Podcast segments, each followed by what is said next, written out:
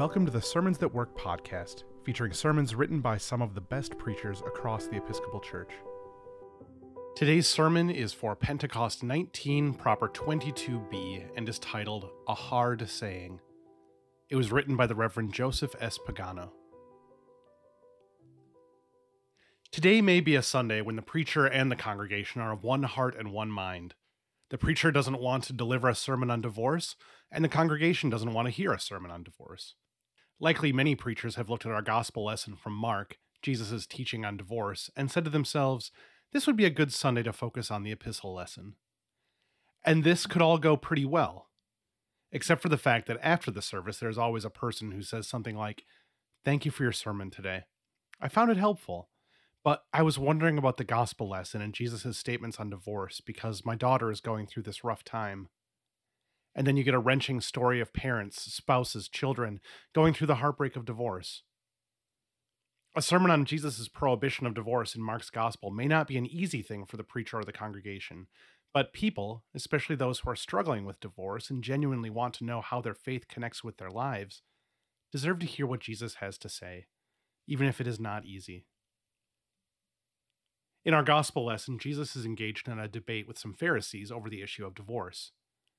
They ask him, Is it lawful for a man to divorce his wife? Now, there are indications that this wasn't a sincere question. Mark tells us they asked this question in order to test Jesus. Rather than seeking an answer to an honest question, they were trying to set a trap, because in the Judaism of Jesus' day, the legality of a husband divorcing a wife wasn't in question. It was permitted. The debate centered around the conditions under which divorce was permitted, the more stringent side saying it was permitted only in cases of serious sexual misconduct, and the less stringent side saying it was permitted even if the husband simply no longer found his wife pleasing. Therefore, in asking Jesus whether divorce was legal, they were really trying to catch Jesus contradicting the law. Perhaps they had heard that Jesus taught that divorce was prohibited. If they could get him to say so publicly, they could discredit him, or at least disgrace him. In good Jewish fashion, Jesus responds to the Pharisees' question with one of his own What did Moses command you? The Pharisees in reply refer to Deuteronomy 24 1. Moses allowed a man to write a certificate of dismissal and to divorce her. Jesus reveals their disingenuousness. They had this Bible verse in their back pocket and were waiting to pounce on Jesus for contradicting the scriptures. But Jesus responds in two ways. First, he says it was because of your hardness of heart that Moses wrote this commandment for folks like you. Here, Jesus is saying permission for a man to divorce his wife was a regrettable allowance for certain people's spiritual blindness, with the strong implication being that it was for folks like the Pharisees and their spiritual ancestors. Second, Jesus trumps one piece of scripture, Deuteronomy 24 1, with other pieces of scripture, like Genesis 127 and 224, saying, from the beginning of creation, God made them male and female. For this reason, a man shall leave his father and mother and be joined to his wife, and the two shall become one flesh. Jesus goes beyond the passage from Deuteronomy to God's original intentions for marriage and creation. He sees these passages as more directly applicable to the question at hand, and, in his view, as prohibiting divorce. Jesus, therefore, concludes his argument by saying, So they are no longer two, but one flesh. Therefore, what God has joined together, let no one separate. The Pharisees, who tried to catch Jesus contradicting Scripture, are shown to be hard hearted, spiritually blind opponents who themselves fail to understand the Scriptures. The proof texting gambit with Jesus doesn't work out as planned. Later, when Jesus is alone with his disciples, they again ask about divorce. He tells them, Whoever divorces his wife and marries another commits adultery against her, and if she divorces her husband and marries another, she commits adultery. Here, Jesus does two interesting things. First, he extends the logic of his prohibition of divorce to say that if someone divorces and remarries, they can commit adultery. This follows because if the first marriage remains in effect, then entering into a second marriage is adulterous. Second, he speaks of the scenario of a wife divorcing her husband. This really wasn't an option in the Judaism of Jesus' day, though there may have been some fringe exceptions. In Judaism, it was really a question only about the legality of a husband divorcing a wife. To divorce or not was the prerogative of Jewish men, not women. In Roman law, wives could divorce their husbands, so perhaps Jesus was offering a nod in the direction of Gentiles in his prohibition of divorce. The courageous preacher who has come this far in his or her sermon on Jesus' prohibition of divorce usually tries to go on to soften the seeming harshness of Jesus' teaching.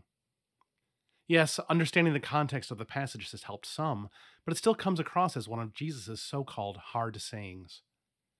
Perhaps the wisest thing would be to end here and to just allow the people of God to sit for a Sunday with the incongruity of a Jesus who doesn't always say things we like to hear. And yet, preachers are also pastors, and we no doubt know good and faithful parishioners, pillars of the church even, who happen to be divorced.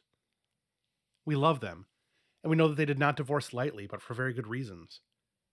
They often grieve the end of their marriages, and yet also believe that their marriages needed to end. And many preachers oftentimes agree. The Episcopal Church does too, inasmuch as it has allowed divorced parishioners to remarry, given certain conditions which have evolved over the last century or so. This is not intended to diminish the esteem in which we hold the ideal of lifelong commitment in marriage. But in our sinful and broken world, sometimes we recognize that marriages need to end, even if such endings are painful and tragic. So we try to say more.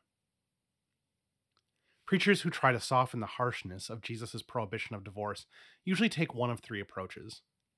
The first approach, let's call Jesus protects the well being of women. The idea here is that in the Judaism of Jesus' day, wives were dependent on their marriages for their physical, economic, and social well being. Since divorce in Judaism was the sole prerogative of husbands, this placed married women in a very precarious position. A divorced woman was very vulnerable in the first century Israel, and if a husband had the right to divorce his wife, in some teachers' eyes, even for trivial matters, a woman's well being was quite dependent on the steadfastness or whims of her husband. Jesus' prohibition of divorce can therefore be seen as a way of protecting women. The second approach is related to the first. Let's call it Jesus introduces reciprocity in marriage. The idea here is that Jesus criticized the patriarchal understanding of marriage found in the Judaism of his day and introduced a note of equality and reciprocity in marriage. We have already seen that the question in Judaism at the time of Jesus was about the rights of a husband to divorce his wife. A wife didn't have a reciprocal right, and in fact was pretty much viewed as a husband's property. That's why, technically speaking, the Old Testament views adultery as a property violation against a husband, a form of stealing a man's property by taking his wife. By definition, adultery could only be committed against a man because the husband was not regarded in any reciprocal sense as the property of the wife. Therefore, when Jesus says that a man who divorces his wife and remarries commits adultery against his wife, Jesus introduces something new into the understanding of marriage. He is saying that a wife also has an equal and reciprocal right to the sexual fidelity of her husband. Jesus' teaching on divorce and remarriage introduces a remarkable equality and reciprocity between husband and wife. The third attempt to soften Jesus' prohibition on divorce let's call the we're all sinners approach. The idea here is to point out the ways in which we have all failed to live up to Jesus' teachings. Anybody here ever been angry with another member of the church or insulted them? Anybody holding on to unforgiveness? Divorce must be seen in the context of all the ways people fail to live up to the demands of the gospel. The good news is that for all our failings, God offers forgiveness. All of us have sinned and fallen short of the glory of God, and all of us are dependent on God's free gift of grace by which we are made right with God. In this sense, divorced persons are no different from anybody else. We're all sinners. There is something to be said for each of these approaches, However, I would like to offer an additional way of looking at this text by viewing it in light of other New Testament passages about divorce.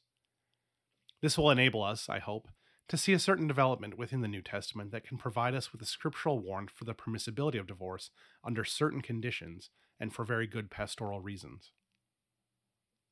Now, there are only a handful of other passages in the New Testament dealing with divorce. In Luke, there is only one verse, Anybody who divorces his wife and marries another commits adultery, and whoever marries a woman divorced from her husband commits adultery, which basically reiterates the prohibition of divorce and remarriage that we find in Mark's Gospel. In Matthew's Gospel, however, we find a significant development. In Matthew's version of Jesus' debate with the Pharisees, Jesus says, Whoever divorces his wife, except for unchastity, and marries another, commits adultery.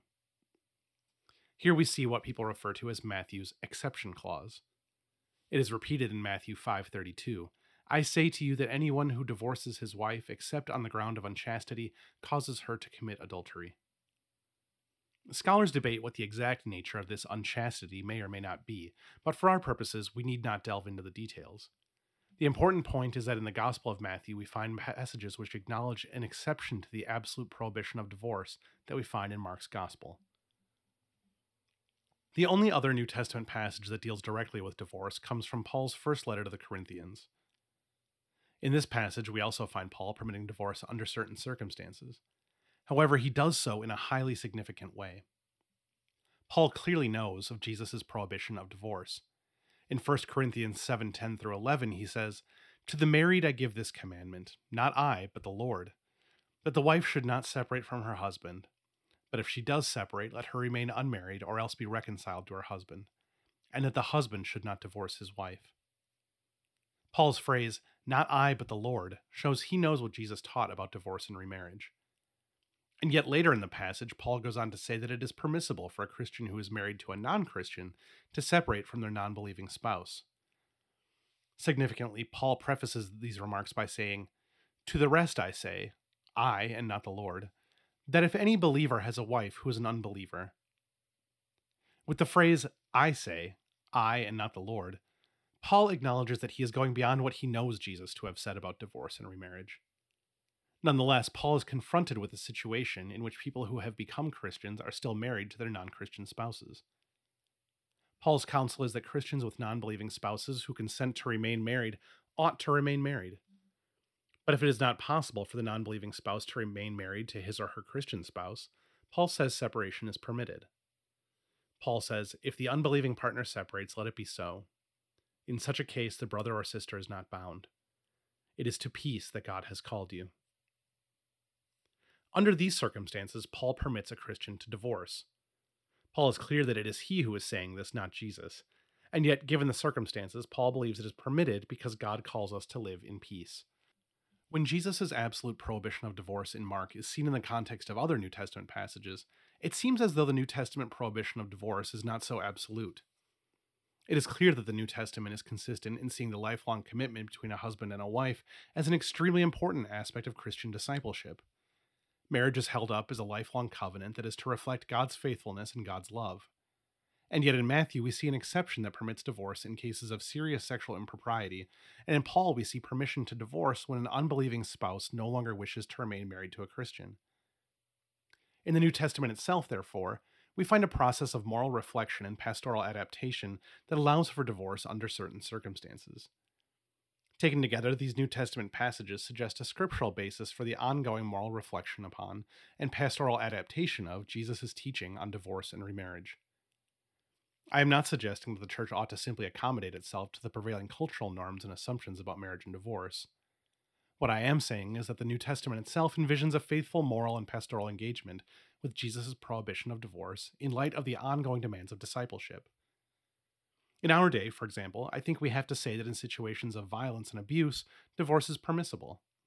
Sometimes tragically and regrettably, ending a marriage will be the right thing to do. We should be clear about the moral and pastoral reason we, why we think this is so. And we should, like Paul, be clear that it is we, and not Jesus, who make this call. Nonetheless, the whole of the New Testament witness permits us to see this as a faithful response. I'm not too sure about how the preacher and the congregation will feel after such a sermon on divorce. I don't know any rousing divorce hymns to use for the recessional. And yet, maybe some important conversations will ensue between the pastor and members of the congregation, or amongst parishioners themselves. And maybe that person whose daughter is going through a rough time in her marriage will thank you for not running away from the gospel lesson, but rather trying to deal with it as faithfully and fairly as you could, even if it was sometimes hard to hear. A person who is struggling with divorce and sincerely wants to know what Jesus and the church have to say about it deserves at least that much. The Reverend Joseph S. Pagano is an Episcopal priest who serves in the Anglican parish of Pasadena and Cormack in Newfoundland, Canada. He is a faculty member in theology at Queen's College in St. John's, Newfoundland. His most recent book is Common Prayer Reflections on Episcopal Worship. Sermons That Work is an offering of the Episcopal Church's Office of Communication. For more free resources, including sermons, Bible studies, bulletin inserts, and more, visit episcopalchurch.org/sermons. We would love it if you'd rate, review, and subscribe to our podcast on your favorite podcasting platform. And while you're at it, share it with a friend.